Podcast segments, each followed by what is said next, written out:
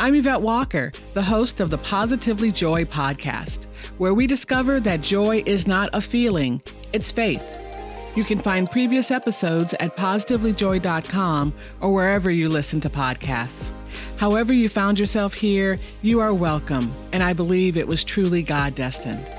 We are in season three, and this season has taken the podcast into the vantage point of what joy is. I'd like you to listen to each episode this season through the lens of how Jesus Christ defines joy. John chapter 15 verse 11 reveals this when Jesus tells us to keep the Father's commandments and abide in his love.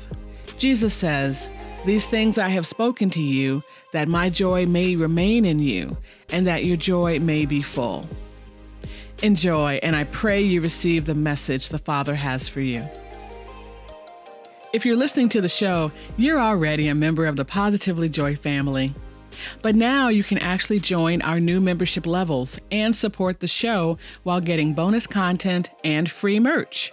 Go to positivelyjoy.com to learn more.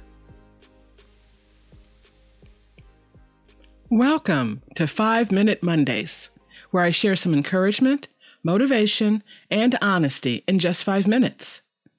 Today, I want to read an excerpt of my new book, Whispering in His Ear. It is a book of devotions that will last you a month as you go through its life lessons, scripture, prayer, and exercises. I'm reading from chapter 2 called Understanding Your Purpose. And the subtitle is Joy Robber. We'll be looking at scripture from Romans 12, verse 11 and 12, and the Gospel of John, chapter 12, verse 26. I love my small groups at church. They give me joy, friendships, and sometimes revelation. I write about them often in this devotional. In one small group, a regular exercise we do is to state our purpose for coming by writing it down on an index card. My purpose came roaring back at me recently as I served my church family. A volunteer group coordinates and delivers meals for new parents, the sick, and grieving. I love the idea of making food to nurture both body and soul, and so I signed up. You never know to whom you will deliver the meal or when the need will come. You might be thinking it's random, except we know that God's will and timing are never random. As the needs came, I accepted the service. I made the food, contacted the person, and arranged the delivery time. I would drop off the food, say hi, and sometimes go inside to unbox the meal. Sometimes I would drop it at the front door as instructed. Soon, deliveries became uninspired. I began to ask myself why delivering the meals was not fulfilling. These thoughts had me feeling resentment and then shame for feeling this way. The enemy was robbing me of my joy. I talked to one small group member, an anointed soul of great wisdom, and she reminded me what I had written down at group the week before for real inspiration and ecstasy for God. Whoa! I had asked him for ecstasy, and here he was giving me opportunities to receive it by being his hands and feet. But I was treating this holy opportunity like a pizza delivery and not like a chance to create relationship.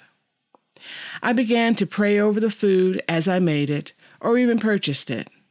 I tuck in scripture and inspirational notes, and whenever I can, I ask if I can pray when I deliver it. Have you lost the reason why you serve? Or have you never served because you wondered whether you could make a real difference, either in your church or in your community? Well, Jesus is waiting to give you his gift of relationship. Why rob yourself of that special gift? I hope you enjoyed this life lesson. And the scripture that I used as inspiration for this particular chapter, uh, two scriptures, both from Romans 12, verse 11 and 12, and the Gospel of John, chapter 12, verse 26. I'll read first from Romans, and this is in the NIV translation. Never be lazy, but work hard and serve the Lord enthusiastically. Rejoice in our confident hope. Be patient in trouble and keep on praying. And in John, whoever serves me must follow me, and where I am, my servant also will be. My Father will honor the one who serves me. Thanks so much for listening to this excerpt. I hope you enjoyed it. You can get your copy of my devotional, Whispering in His Ear, from Amazon. It's available in digital download pre sale right now and will be available in digital download and paperback beginning Monday, November 15th, a week from today. Be sure to get your copy, and they make great Christmas gifts. You've been listening to Positively Joy. Thanks for spending some time with us. Go to our website at positivelyjoy.com where you can subscribe and follow, find previous episodes, seek inspiration, and check out our cool merch. Go to the Talk tab to leave us a message. Special thanks to Morel Sanders for our podcast music. And as always, farewell for now.